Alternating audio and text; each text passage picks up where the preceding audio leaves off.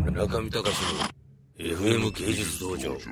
下ネタだ けで3時間回っていくみたいな そうですね、いや下ネタじゃないのエロスを語るの、うん、でもなんていうかい下やネタじゃないのエロスを語る語ったことないな多分俺ってエロとか下ネタはあるけどエロスはないかもしれないいやでも僕はエロスは語れますよおそらく言いましたねわからないけど言いましたね戻る言っちゃったよえじゃあいやだってさ僕いやだから僕基本的に下ネタ嫌いなんですよ本当にいやこれネタでも何でもなくだからむしろなんかこホうテル男性は大体下ネタ嫌いですよ普通はっきりと言っていやだから本当はなんかこう濃厚なエロスみたいなトークをしてる方が好きなんだけれど、まあ、そういうのはなんていうかこうねあまり好まれないという強いよ いやこういうねいいざいやいざっていう時強いそう、うん、いざっていう時強い確かにそう二人でエロスコーナー作ろうかって言いましたねエロストリームそうエロストリームあエロストリーム坂上君気に入ったもうもうわあかわいい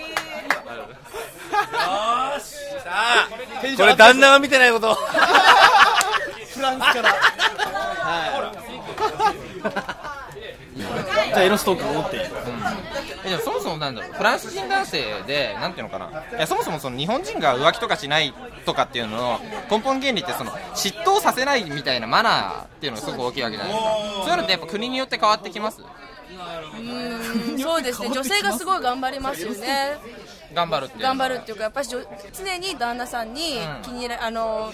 変な言い方浴場してもらおうと思ってはいはいはいうん綺麗にしたりとか変身したりとかすごい素敵なランジェリー着たりとかそういうのはすごいフランス人女性はいくつになっても頑張りますあでもそれは日本人女性も頑張ってます頑張ってないいやよ僕の知り合いの女の子とかも彼氏の前でパンツ脱いでなんかどうにか浴場してもらおうとかそういう頑張り方はするわけでも結婚したらやっぱり違ってくるんだよ関係ってでもフランス人女性はあくまでも最後まで例えば子供が生まれてもちゃんとベビーシッターさんに預けて2人で旅行行っちゃうとかそういうやっぱしロマンスを大事にしますよねあとだからあのフランスちょっと僕わかんないですけどアメリカはもう完全にベビーシッターってすごい当たり前の職業になってるじゃないですか当たり前当たり前そうそうそうだから日本ってあんまりないでしょだから旅行行くにしてもさんあの子供連れて2歳の子供とか連れて行こんなロマンくス生まれるわけないじ生まれないゃん生まれないだっ子て供ギャーギャー泣かれたら だからさシンプルに嫌ですよねだからその家族サービスみたいなのではいいかもしれないけどもう全くその男女の関係ではなくなっちゃってるからだって女性って絶対結婚してからもう綺麗になれるもんただ本当はいやそれは男性も同じことのはずでちゃんと頑張れば男性もその魅力って維持できるはずなんですよそうそう絶対維持できるなんだけどなんかいつの間にか男性は手を抜いてもいいけど女性はなんかいつまでも綺麗でいなければいけないみたいな変なギャップが生まれてそこでその女性側が苦しむみたいな図式ってでちょっともアでジきアてでますもよやっねぱし若い方がいいわけでしょアジアって若ければ若い若い若いまあ一般的一般的にはそうだと思うそれ違うと思う